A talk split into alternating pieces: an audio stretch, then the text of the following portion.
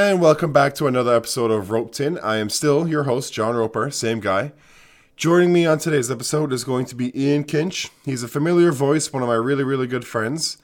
And uh, yeah, again, he's going to be joining me today. I don't have too much to get into before the show. I'll give a shout out to the Vegas Aces for winning the WNBA Finals. They're an absolutely dominant franchise. They've been fun to watch.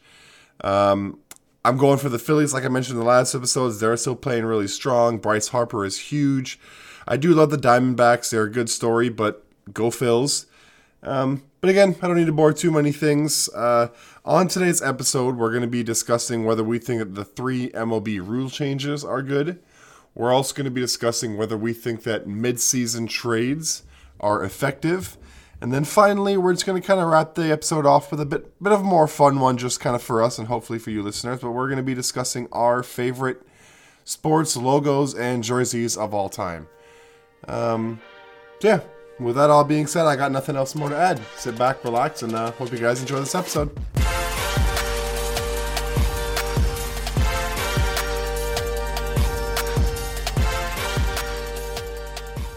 And here we are, everybody, with that first segment of the episode. And I am joined by a familiar voice. Say hi, Iain. John, I took a bit of a podcast vacation. I have been on a few episodes, so let's see if I remember how to do this. Yeah, I know. What the heck, man? You've been holding out on me. But thank you for joining. Um, as I mentioned just a while ago, guys, right now we are going to talk about. We're going to start with the MLB changes and whether we think they've been a good change to the league or if they've been a bad change to the league. Um, I was excited to have my friend Matt on here. He's just not feeling well, unfortunately. So I hope you feel better soon if you're listening to this, Matt. Um, but he was one of our friends that he was not a fan when this came out. Um, I don't know if yeah, he must have voiced it in their group chat there, Iain, that he was not a huge fan of this at all.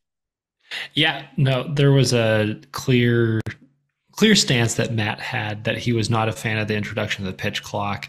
Uh, specifically, I remember that being the one rule change that he had yes, he did like about. The the infield shift changed. He liked that one, but yeah, he was not a fan of the pitch clock. Um, and don't get me wrong, he is a huge baseball fan. I'd say the most baseball purist of the baseball fans that I know and have and friends. Um, but yeah, he was not a fan of the pitch clock, so I was excited to see what his take was, but we'll have him on a future episode and we'll just kind of quickly bring it up, if not talk about it some more and see what he thinks. Yeah, and John, I think for the listeners, maybe we go over what those rule changes were uh, yeah. this past season, just so just so we can fill everyone in. No, that makes complete sense because not everybody's a baseball fan. Thank you for bringing me back to Route One, Iain. Okay, so for those that aren't baseball fans, um, I'm not even going to get into the whole how baseball is played, but there were three rules that were changed. They added a pitch timer which is kind of like the shot clock in basketball. They limited defensive shifts and they added bigger bases. And again, no worries, we'll explain all of them. So again, we'll start with the pitch timer. I can't remember off the top of my head. Iain, what what is the pitch timer like time? It depends on the situation. If there's no runners on the base, it's 15 seconds. Um, I know there's some differences between when the pitcher is ready versus when the batter is ready and how that works within that 15 seconds. But the key thing is the ball has to be delivered uh, within 15 seconds of the pitch clock starting. And then, same thing, ball has to be delivered by a certain time, but it's 20 seconds if there's a runner on the base. Uh, as well, there's some rules on how many times you can disengage, whether that's for calling timeout as a pitcher or if you're trying to throw a pickoff attempt over to one of the bases. Um, if you disengage twice, that's fine. But if you disengage a third time and you don't get the runner out, uh, they automatically advance to the next base. So there's a bit of a, so a risk reward risk. to that. Yeah, risk reward. Yeah. Again, quickly for those that aren't huge baseball fans, I don't want to explain too much. Pickoff is when you have a guy on a base and the pitcher, instead of making a pitch to the guy that's hitting, he quickly throws it to a fielder to try and tag them before they touch the base. Um, so again, you can only really do that two times, and if you do it a third and you fail to get him out, he instantly gets to move to the next base in front of him. Um, which is big for those that aren't baseball fans. That actually is a big deal getting them in a scoring position. Um, and I know you mentioned like a kind of limit six. So yeah, the hitter, if I'm correct, it's eight seconds. They they have to be ready for eight seconds. So what they don't want the hitter doing, because this could be a disadvantage to the pitcher, is the hitter just waits, waits, waits, waits, waits, and the last second says, "Oh, by the way, I'm ready," and then the pitcher gets smacked.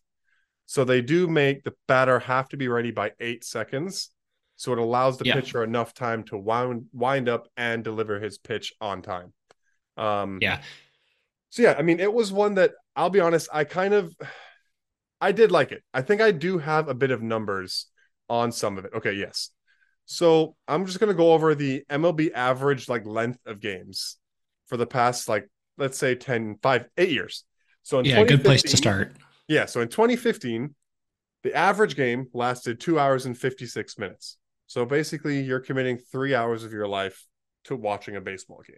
When you're at a stadium, it's great, but I'm going to be honest, as a baseball casual, I'm not going to sit in front of the TV without changing the channel for three hours on baseball unless it's playoff baseball. Yeah. So again, that's near the three hour mark. So 2016 to 2022, Mhm. all over the three hour mark. I'm going to give it some honesty. 2016 and 2018 were 40 seconds over three hours, but it's still pushing the three hours. And the rest of them really only were like a maximum of 10 minutes. But again, you're committing three hours of your life to baseball. This year, on average, two hours and 39 minutes. So you're saving 20 minutes, which, yes, isn't huge, but that's like 20 minutes of, in my eyes, again, as a baseball casual, what seems to be eliminating the this doesn't matter part of the game. So again, I like the change. It's sped it up, um, which has had uh, uh, an increase in attendance. I think we they maxed over seventy thousand on. Oh no, surpassed seventy million in total attendance, which I believe is a record or close to it. It's not. It's the first time they've broken seventy mil since twenty seventeen. So it's it's just it's created extra thing. I think the viewers their numbers went up as well. Um, so it has added to the excitement of watching baseball. I like the change. Yeah, I'm in the same position here. And I think an important part of what you mentioned, John, is that's the average length. So you're going to have You games that shorter. are that are going to be shorter than that. But in the past, when it was over the three hour mark, you're going to have some games that are going to stretch out even longer, right? Because Dude, That average enough, just an average. bring yeah, so it's an average. So I know there were some games, you know, rank yeah, Four Yankees. Yankees, Yankees, Red Sox was one that I know because it's such a rivalry and there's so, so much gamesmanship that would happen in the past.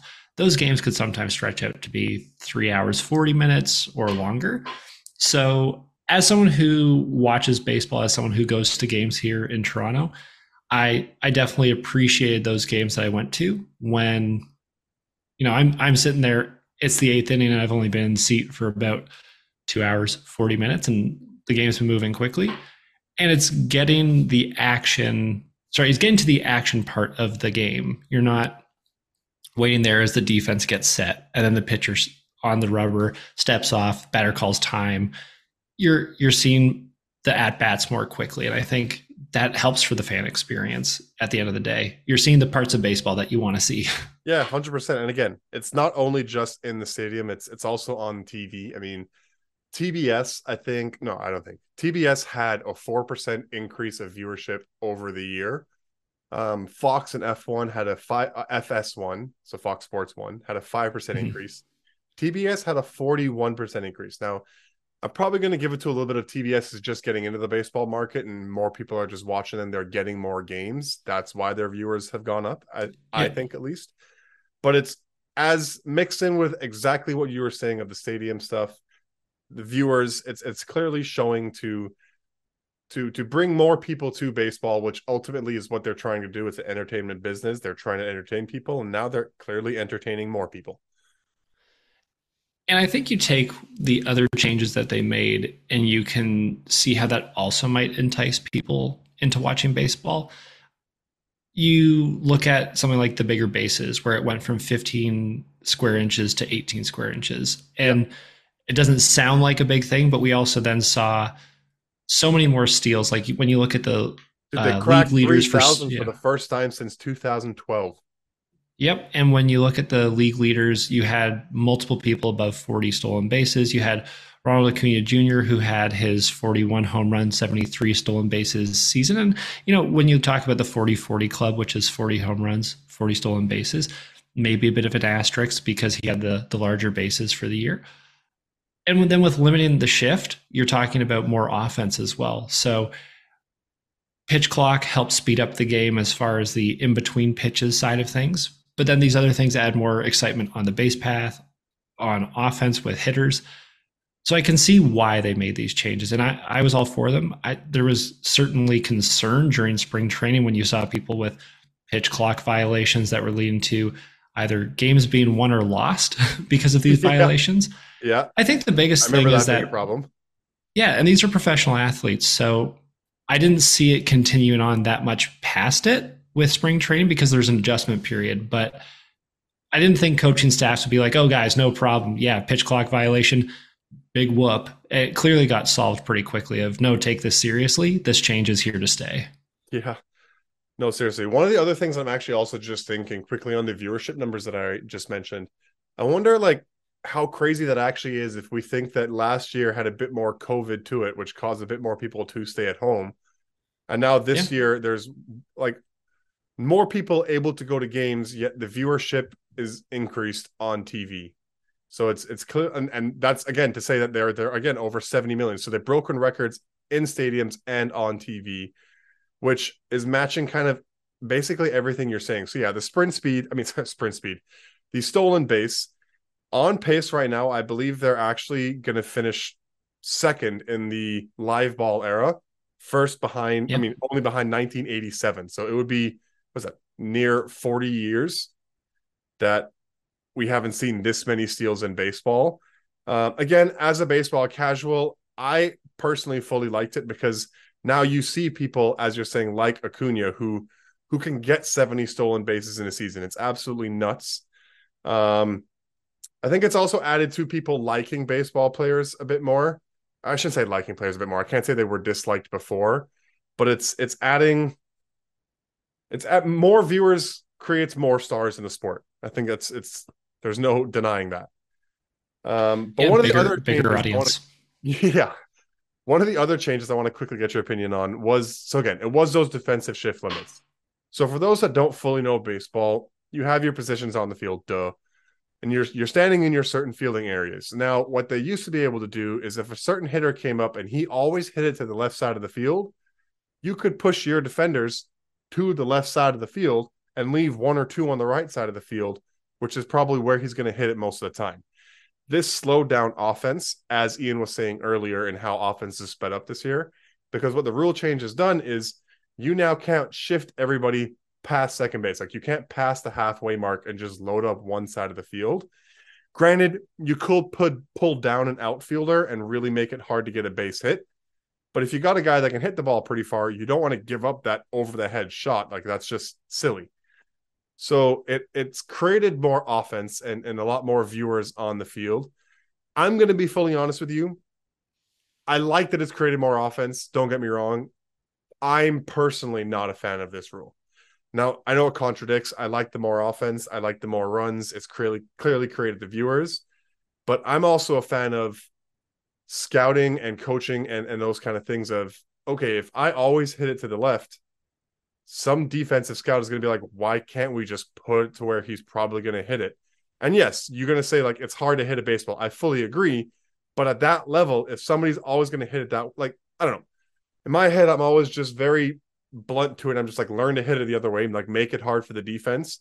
Because to me, that's like in basketball being okay, Steph Curry always shoots the ball deep from three, but you actually can't double team him past a certain point because then it's just unfair and we want to see more points being scored in basketball. Now, again, I know there's complete differences to hitting a basketball shot and hitting a baseball, but that's why I'm not a fan is it takes away from the ability to to be a defensive scout and and coach. Where on the flip side, and what Matt says is it now creates an opportunity for more exciting defensive plays. So that's cool for viewers. But I'm just being a sports enthusiast. I'm a fan of the coaching. I'm a fan of the scouting. If you can find a weakness in someone's game, why not attack it? I I'm split on it to to be fair with both Yeah. what you've said, but also with Matt's take on it as well. I think more offense and more opportunities for offense to succeed is great. There's definitely been an increase prior to this rule change coming in that the shift happened, but there was elements of maybe someone does start to work a bit more on being able to hit the ball away from the shift is definitely something that's going to favor the offense every day of the week that this yeah. is now a thing but like I there is that viewers but what if you mm-hmm. like defense as a viewer now it's just like the game sucks now yeah to matt's point of what you were saying of how it's creating exciting defensive plays let's say it's a, a left-handed batter and there's then three guys between second base and first base that might be able to stop the ball it's pretty routine. It's not a guaranteed out, but they should be able to cover that amount of distance.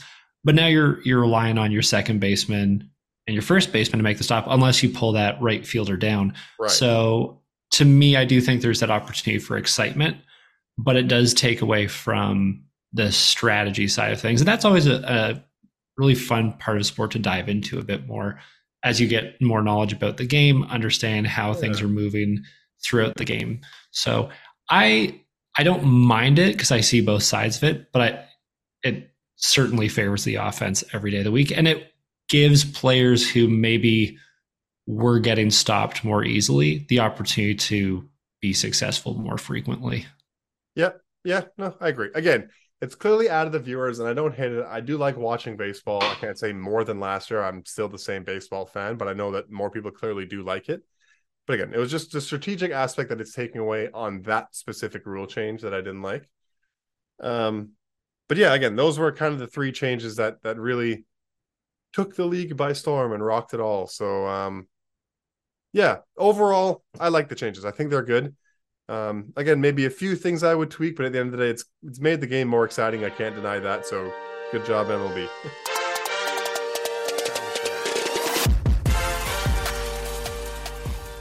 And here we are with the second segment of today's episode. Iain is still with us, and we are now going to be talking about whether we think that mid-season moves, trades are are effective in actually winning a championship that year. Like, is it is it worth it to to make the splash for that big player if you think you're there? Um, kind of going to be talking about all leagues, and also going to be briefly mentioning when I say briefly, mainly just because Iain's not the, I'd say, I mean, I'll let Iain acknowledge it, but I don't think Iain's the biggest soccer fan. So the the soccer segment will be quick. But where I'm going to mention that as well is is the January signing window. Like, is it really worth it to to buy that hundred million dollar player in January? Because are you actually going to win the league at the end of it? Um. So yeah, I don't know. Like quickly before we even kind of get into the different leagues, what's what's your initial take on it, Iain? Well, John, my initial take is you are correct. I won't have a lot to say on the soccer segment. that one I'm going to be leaning on you to have the expertise. But for me, I think it's something that can excite a fan base when a team goes out and makes a big splashy move at a deadline or before a deadline mid-season. Something that might bolster their roster, but I don't think it's always necessarily the right move for a team to make. And I have a bunch of ideas as why it might not be both for the player's performance as well as the team as a whole. But I'm curious on your take as well. Yeah, no, I agree. It's it's one where as much as I as a fan of a team, I always want to say, "Hey, let's make a move for it. Let's do it."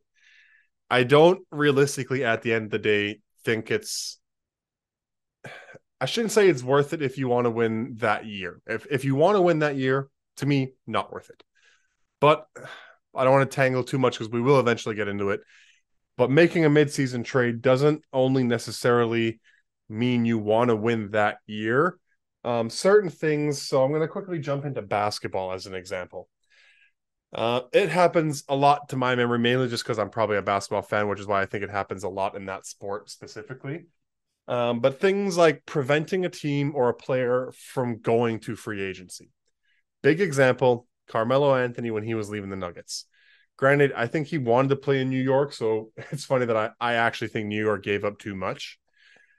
But you you'll see teams make a trade for a player so that you can be the person that re-signs him and that he doesn't hit the free agent market. Now, again, where some people might think, why not just let him hit the free agent market and sign him? Like, why are you losing an asset to gain an asset when you can just wait and gain the asset anyway? in my eyes, there is no guarantee. Yeah, Melo said he wanted to play in New York, but if Houston jumped into the room and was like, "Yeah, I'm going to offer you 20 million more than New York," Melo might have left New York. So when you do that, it guarantees that your team is the one that gets him, and then he works the contract with you. So that's also one of the aspects to midseason trading that I don't want to take down. But again, if it's trying to trade for a star that year, I'm going to be honest. The only one that comes to mind that I know is actually successful is again in basketball. It's Rasheed Wallace. So when Rasheed yep. Wallace joined that like ragtag group of the Pistons, they actually won it. I think it was 04. Um, they they they walked their way through the East and then beat Kobe and the Lakers in the finals. Um, but all the other ones, again, you've built a team and they'll win within the next four years potentially, but they don't actually win that year when you're you're trying to do it.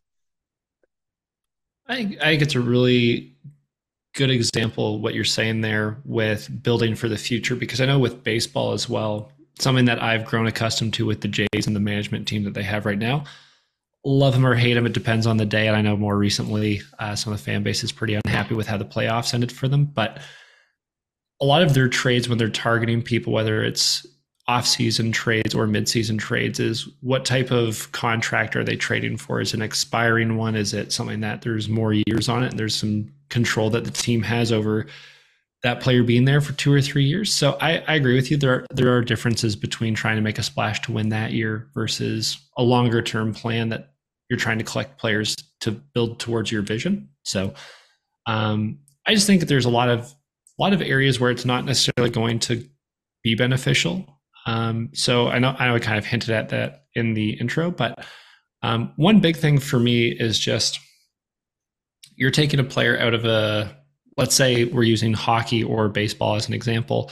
You're taking them out of a, an environment that they've been excelling in, and that's not just the team around them, but it's also the organization, the city, their familiarity and the routine. People as funny as that day. sounds, people they see every day could be their family, could be friends.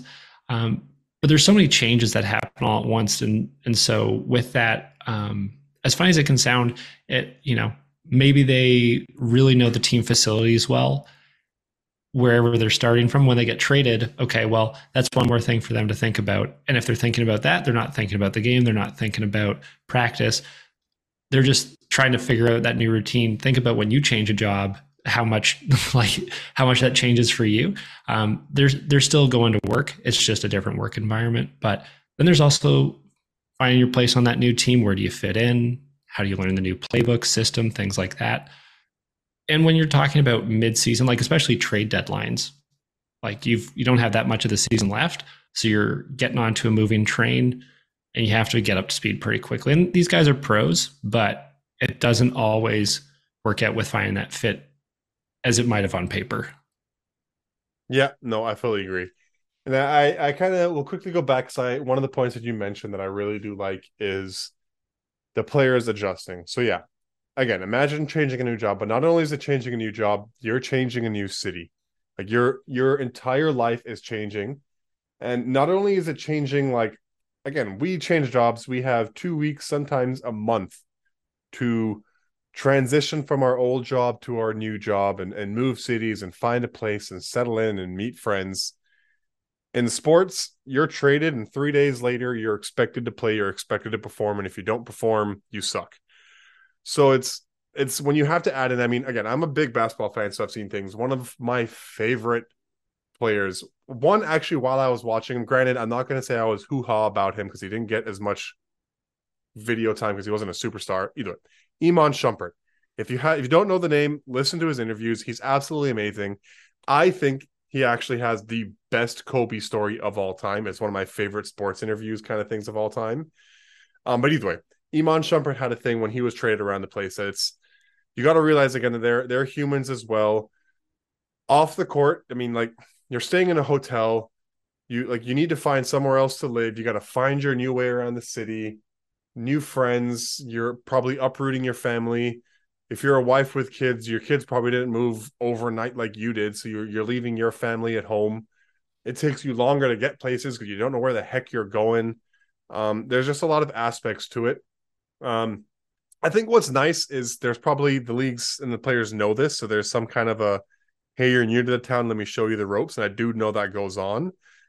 But it's it's tough. And again, you're gonna say, oh, they're millionaires, boo hoo. But again, regardless of money, if you upped and moved to a new city, most likely a new state, like everything's different. The way of living, the the norms that people do, like it's all different that you got to factor all of that mental side into the game and expect them to perform at the exact same level they were two nights ago where they've been playing for 5 years potentially. Like it's there's a lot to take onto it, which is another reason why I think it adds. And then you add on the court side is again, as you're saying with the new job, every coach coaches differently. So it's not like you're going to come in and play the exact same way. Yes, the coach is going to utilize your skills, and they might be those moments where they just say, "Yo, Kevin Durant, be Kevin Durant." But it's it's when you have the new coach, the new playing style, the new practice routine, the the new minutes rotation. Like it, it's a lot to take in.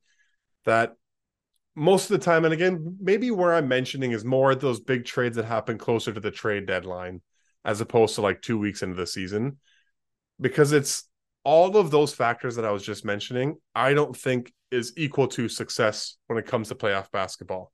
Yeah, you might beat those teams in the regular season, but playoff basketball is a different breed. And when you're going into those conference finals or even even finals finals, you're meeting teams that have been together for three to four years. So it, it's tough.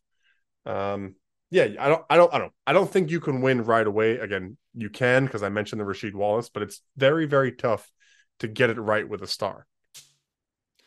Yep, and I know going back to what you were just saying, John, where it's figuring out the new system, new teammates, new coaches, things like that. I know we talked about with the point guard as part of our hardest positions in sports. I think it was, yep. you know, um, or whoever whoever's distributing the ball for the team. Um, when you join that new roster, you're having to figure out what are people's preferences. Goes back to that Kobe thing where he's like, "Oh, I know where Shaq wants the ball because we've played together for so long." Yeah. You, you don't have that chemistry. It takes time to build, and then, as you also said, you're probably living out of a suitcase at that that time. And then add the pressure that trade deadline acquisitions are typically people that are seen as an opportunity and a piece to get over the hump and win a championship. So then you think about the pressure on that person yeah. being that midseason trade acquisition. So to me, I think with not a lot of time to get up to speed, it is something that does create challenges. And I think when you talk about teams that trade for someone that has more years of contract other than one that's expiring at the end of that season, a lot of it is like, oh, imagine how they'll do next year with a full season of chemistry under their belt. Like they get to stay in that system it really says a lot about what might and might not be possible for that player or players in general, not specific to one person. Um, and when you think about the midseason move and what teams give up in that moment to try and chase a championship, in some ways it impacts the future of the team. It leverages, you know, those assets like draft picks or prospects that they can't then utilize down the road because they've sold them off for that player. Yeah, no, I fully agree that, uh, that yes, that makes complete sense. It's um one of the things that as you're saying it you you build for the future it's nicer to trade for a person with the contract on there and and that's where i do see the success side of the mid-season move is not every mid-season move is made to win it this year. It's made to get the player earlier before somebody else can swoop in and make a move. So this is quickly where i'll pivot a little bit to the football so- soccer for those people. The but to me the football side of things. So that's where, again, the January signing window, for those that don't fully know the football, I'll let you know right now, there's transfer windows. So don't quote me on it. I believe it's July, August, and September. So those three months. This is mainly for European soccer. MLS has a completely different one. It depends on your season. But July, August, September is a three month transfer window. So during that window is when you can make your moves. Again, I don't want to get too much into it, but it's not like a trade is you pay the club the rights to negotiate a contract with their player. Um and then once you negotiate the contract with the player, it all works out, you get the person. So again, it's a 3 months, July, August, September, which is basically the off season of European soccer. But then there's the January. So you have that 1 month in January where you can make your transfers. Now, where this is useful is if you have a guy that's injured, you could potentially replace him. If you found a weak spot throughout the season, you could upgrade that.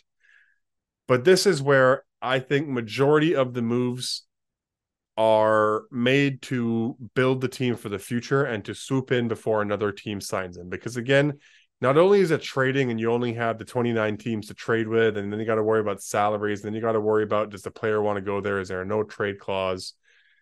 In football, you have a hundred teams around the world that theoretically, if they had the money, could sign the person if he wanted to move there. So it's you need to swoop in before you get that player. And then again, that's where it pivots to all the other sports, is it, it proves to be real. I mean, if I'm correct, things like the Monta Ellis trade out of Golden State. Yeah, they might not have hauled anything back, but that was a trade made in the middle of the season in order to give Steph Curry the reins of the Warriors, and look how that turned out for them. Um, again, in football, Jalen Ramsey was traded to the Rams from the Dolphins. They gave no, yeah, was it the Dolphins? No, the Jaguars. He started in the Jaguars. Then he got traded to the Rams for a haul of picks, which the Jaguars, in my eyes, have blown. But um, it allowed like Jalen Ramsey won a championship with the Rams, and he was a key piece on that Rams team. So there's there is that aspect of I'm trading for the future, and I'm trading now so that another team can't get them. Yeah, with the with what I see in the NHL, because as you're saying, John, like it's not always right then and there. We're we're trying to win a championship, but with the NHL as an example, I think the teams that have won more recently, that where they've been successful, is trading for depth more than a splashy star player. It's a team that knows their roster really well, and it's what is that small addition that we can make that really puts them over the edge. And you also think about there's only one championship per league, but all these teams in playoff contention are making those splashy trades sometimes. There's a lot more that don't work out than do. Yeah. No, I agree. I think one thing, I guess, maybe where we can wrap up this segment is now that I'm thinking about it and looking at some trades, is where I actually think the best midseason trades that do result in championships isn't trying to trade for another star. So it's not trying to trade for the Damian Lillard to go alongside Giannis Antetokounmpo mid-season. Where it actually is is trade for the one or two role players that are going to be the supporting role. Because if you're a good team that's in that championship contention, you've clearly got a starting lineup of players that know what they're doing. So instead of trying to mix up the starting lineup and try and have your point guard have to pass to a different center now, keep that five. So like keep your core the same, just add in those supportive pieces. Add in people like a I think that's why you see people like Danny Green moving all around the places. They can just they're, they're plug and play players that I don't want to take away from their talent. They're still amazing, but it's I think the role player is the way to go. Keep your team the way it is. Just get support. Get the Robin to your Batman. Don't get a Batman too. Uh, agreed with that because while I don't know a ton about basketball, I know enough that if you're getting a role player, they don't they don't suck up the main minutes yeah. that your starting five has, right? So as you said, it's plug and play and you're yeah, 15, 10 or 15 minutes and it's easier to work that chemistry in over time with the limited time you have rather than go out and play 30, 35 minutes. Yeah, no, fully agree. Um, so I guess I don't know, to recap a little bit, I like the addition. I like the the idea of the midseason trade, but realistically, I don't think the midseason trade for a big star is what's needed to win it. Um, but as a fan, you want to see your team win it for years. So I like to see the big moves. I like to see my team get the the Aaron Donald, the the Patrick Mahomes of the world, even though they're probably never going to be traded. But actually, maybe Aaron Donald because the Rams aren't the greatest. But yes, um, I don't know where do we leave off with you there, Iain. I think if a team can find an advantageous situation where it's a player who's got a bit more contract control, sure, that's a good opportunity with someone like building towards the future. But I think looking at how many teams try to be successful with that, they're not in the end. So I think for me, it's, you know, build carefully in that way and really know what you need before you make that trade. Yeah, no, I fully agree. So uh, there you have it, folks. Let us know in the comment section on that Instagram post again. Uh, what your take is on those midseason trades and whether you think we're crazy or if we kind of have it spot on.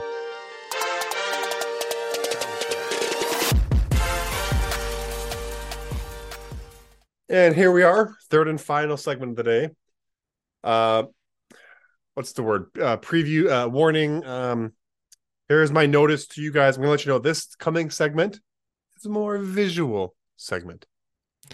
Yeah, might might have been one for the YouTube idea we had back in the day, John. But we'll at least give people some references they can look up. Could you imagine how big we would have been?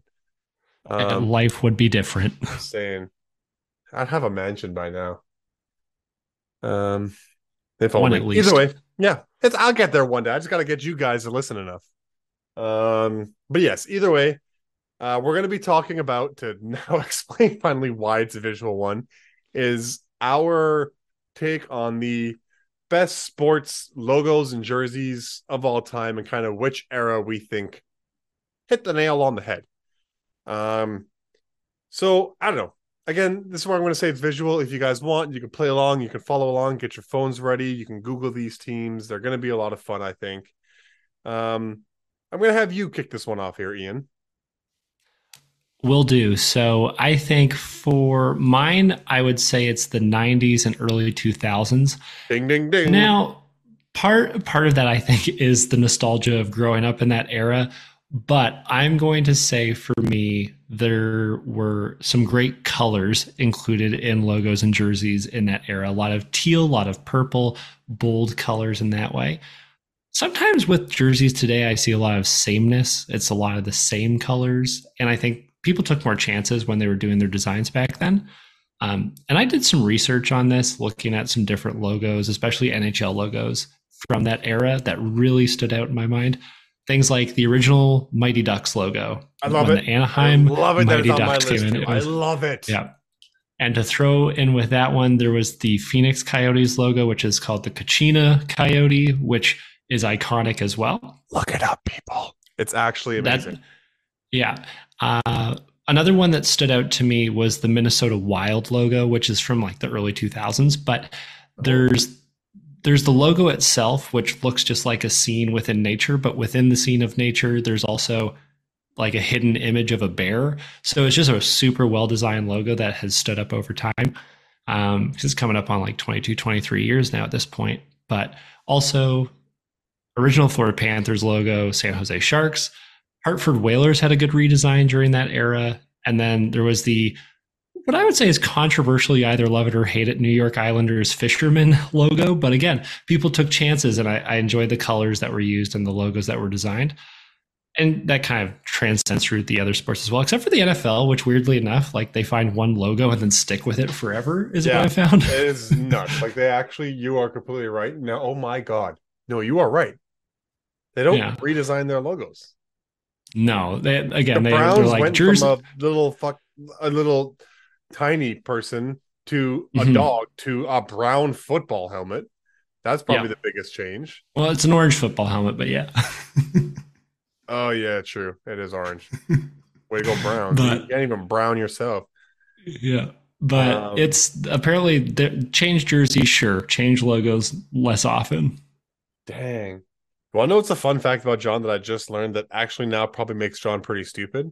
That Minnesota Wilds logo, I actually saw the bear before I saw the nature scene. I was like, oh, that's a bear with some pretty cool colors. And then somebody's like, dude, that's a nature scene. And I was like, totally is.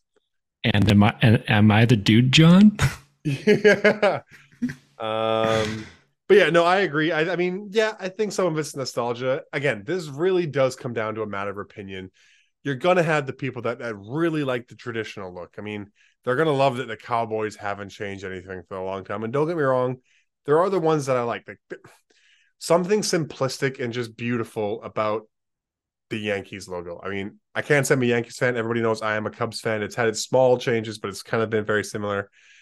But when you get it right, you get it right, and it's simplistic. But one of the big things that I also like, where maybe why I like the 90s and early 2000s so much, is I like the cartoon style of things.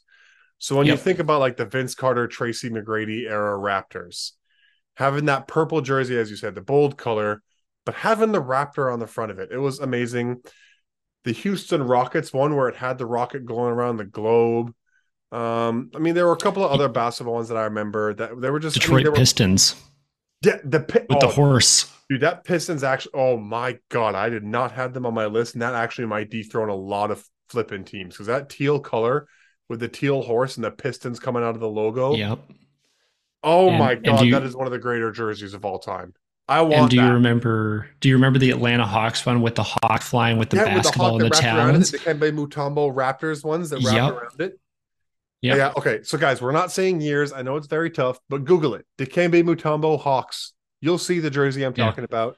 With the And- Pistons, I know Grant Hill wore it, so you can Google the Grant Hill Pistons jerseys. Yep.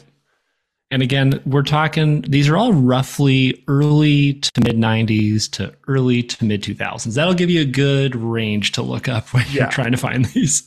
pretty much but it's it's one of the things why i like it um some teams have also made good changes to it. I mean not to say the golden state warriors were bad but i actually kind of like the more simplistic take the warriors took with their logo changing from the actual it was the sun god warrior. It was the again early 2000s even into the 2010s i know steph curry wore this one. Actually might not have gone that far. But either way i think that one was a, a change that did work out but then again, I like that old school cartoon Raptors. I, I like that era of sports logos and jerseys. Again, I had a different one. The Raptors were up there for me. Um, but dang. Those Pistons might take it as the cake in basketball. And that's where I'm going to declare it. Pistons, that old school teal jersey, um, is without a doubt my favorite basketball jersey of all time. I'm probably missing as a something. bit of- Somebody's going to roast me in the comment section. I- but I did throw in as well the Utah Jazz jerseys from when Oh, it was the- Stockton with the Malone mountain? with the mountains. Yeah. Oh. So th- going to throw that in the mix as well as the Minnesota Timberwolves one when uh, Kevin Garnett was I there. do like the Timberwolves. So, but I would agree. Like Pistons and Raptors for me are probably up there at the top. Even Um, the and then when you talk 76ers about, AI with like that, that Yeah, yeah, with- Sixers at the cross. yeah, I know the one you're talking about. Early Um, 2000s. go- Look that up, guys. Yeah. We're totally then- helping you out here. We're just dropping hints and then being like, ah, go find it.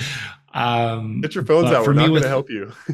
with the MLB, as much as I hate the team because they're a division rival, uh, the original Tampa Bay Rays logo and jerseys are, are really, really well I done. agree. Um, and used to own then that hat when, I lost it in an airport. The purple hat with the manta ray going across. Ooh, yeah, Teal brim. and then Oh, if you find it, guys, return it. and apparently the state of Arizona was just absolutely winning with jerseys at one point in time because the Arizona Diamondbacks with the teal and purple was another was iconic one. one. That was So, a good one. Those And are just some. There's Suns some. one was a nice one. So yeah, the Suns, Yep. the Diamondbacks, the Coyotes. Uh, Yeah, and- and for me like the jays of that era there was one logo that was definitely better in the in the early 90s to mid 90s and then it started moving away from logos i liked until they've revamped it back to something similar to that one. But yeah i think for me again it's the era that i grew up watching sports in so i really like the jerseys from that. Um, i don't know about you john but collected hockey cards baseball cards things like that. So that's what i saw all the time. And it was just the chances they took and we don't see that as much all the time anymore there is there is a time and place for the simplicity as you said because sometimes it looks so classic but something about it something about that era Yeah, no, I completely agree. I can't say I did the the player cards or those kind of things, but one of the things that I've gotten into in the past like 10 years, I I've always been a fan of it, but now that I'm independent with my own money, I spend the money on it. I think I have like 27 sports jerseys up in my closet. Like it's a stupid amount of jerseys that I have, and most of them are from the era we're talking about now. Again, I don't want to completely crap on all the other eras. I do think there are some teams that potentially have got it right. Um, so again, as I was saying, I like the Golden State Warriors. I like the additions they've done. Um, let me try and think of some like other leagues. I mean, don't get me wrong, I like the Eagles jerseys now. I like the throwback with the Kelly greens that they do. Um, some people really, really I find this jersey is a love-hate one. The Tampa Bay Buccaneers, I think, did a good one going from those creamsicle jerseys.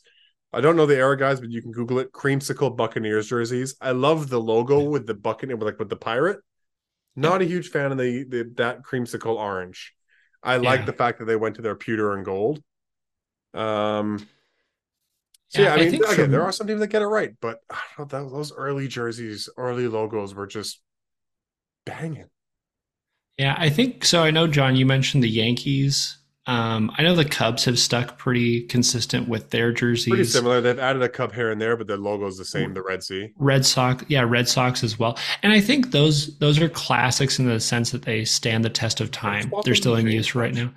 And so there there's that part of it, but those are just a select few jerseys that stood the stood the tan, stood the test of time. There we go. Only took a few times, but um, it's not every jersey from that era, right? So for me, what's memorable about those is just the volume of jerseys that were so well designed, the logos as well. I agree. One of the things that I wish and where it makes it tricky is the rules and the sponsorship and the behind the scenes where the rich people want to stay rich. In NFL and other sports, like I would love to see like a twist on what college basketball or college sports do and adding multiple different ones. Like there's rules in football where you can only wear certain alternate jerseys on certain amount of times. I'm pretty sure maybe they've high botched a little bit, but it was a rule. But how awesome would it be if your sports team had three or four different helmets that are rocked on different occasions? Basically, like I know the ultimate, like not a lot of teams have the money and things for it, but like you always think of Oregon where they have 20 different jersey combinations throughout a year. Like imagine playing a football season and every week you see your team in a different jersey combination. Some people, again, they like the classic. They like to see, hey, there's my black and yellow Steelers. They're never going to change. I like to see that too, but I like to see the flair that certain people can have on it. And then again, I don't want to get too much into it, but then it adds the accessory side of players, but we're sticking with logos and jerseys. So I want to see a league that allows multiple different jerseys, like keeping with the color scheme. I understand that but allowing those alternates, allowing the different logos, allowing the different colors to mismatch and just make it fun for the fans to follow along. I I like that you brought up alternate jerseys, John, because right now I feel like there's a bit of a revival in the NHL of bringing back yes. the Mighty Ducks jersey, the Kachina Coyote, things like that as an alternate third jersey, which a team can wear every so often. And the way I see it is you will get interest and probably more merchandise sales with jerseys, t-shirts, things like that if you bring things like that back or bring out an alternate jersey that's new that people really like. But you, you have to do a good job with the design. Yeah, no, that's it. Step one, design it well. yeah. Yeah, because there have been some redesigns that mm, eh, I don't know. No, we, we, that could be a whole other segment. yeah, yeah, the bad ones. I can't say I'm a big fan of the Commanders. I actually prefer the mm. football team. No, and the New York Islanders have recently had a really ugly third jersey. yeah. So again, there have been some ones that got it wrong, but there you go. There's your take on it, guys. Again, you might not have got anything away from it, and I told you to follow along, and it was probably impossible to follow along. But early '90s, 2000s my favorites, again, those Pistons are up there. Iain's mentioned them. Those old school Ducks ones are up there. Man, if I had to put a top three, I might throw that Raptors one in there too. I don't I don't know. I'm probably definitely missing some football one. I like the Philadelphia Kelly Green, but it's not a top three. Don't know enough about baseball to say I like the old school ones. Ooh. No, what might be top three? The old school Mariners jerseys that Ken Griffey, like they were old school and Ken Griffey was kind of there. Yeah. Um, and I think they actually did a rebrand from them now because even the current Ken Griffey ones, like I like the the green one with like the Compass Seattle logo one. So if you haven't seen it, you yeah. can Google the Ken Griffey Seattle Mariners jersey. It's the green one. That might make my top three actually. Yeah, I'm going to give you one for each league. So Mighty Ducks. Oh yeah, for the NHL. I'm going to go with the Diamondbacks from the MLB. Okay. Okay. I'm going to be a homer and go with the Toronto Raptors for the NBA. You got it. And then we're going to go Miami Dolphins because they had one of my favorite logos oh, from the NFL for that era. I would agree that I mean they've kept the same dolphin with the helmet, but that old school dolphin with the helmet was the Jason Taylor, the Jason Taylor dolphin that's, era. That's guys. the era. Yeah, that's, that's the, the, one. Era. I think Dan Marino rocked it a little bit, but the Jason Taylor one, man, they they rocked that one. They had that alternate orange jersey that slapped too. Yeah, and they've recently changed their logo a bit to be a bit more modern, more simplistic. But yeah, yeah. the dolphin with the helmet one's pretty iconic in my mind. Is my favorite. Oh, that is oh, good call, Iain. So there you have it, folks. You probably got absolutely nothing out of this, but we had fun talking about it. So thanks for listening.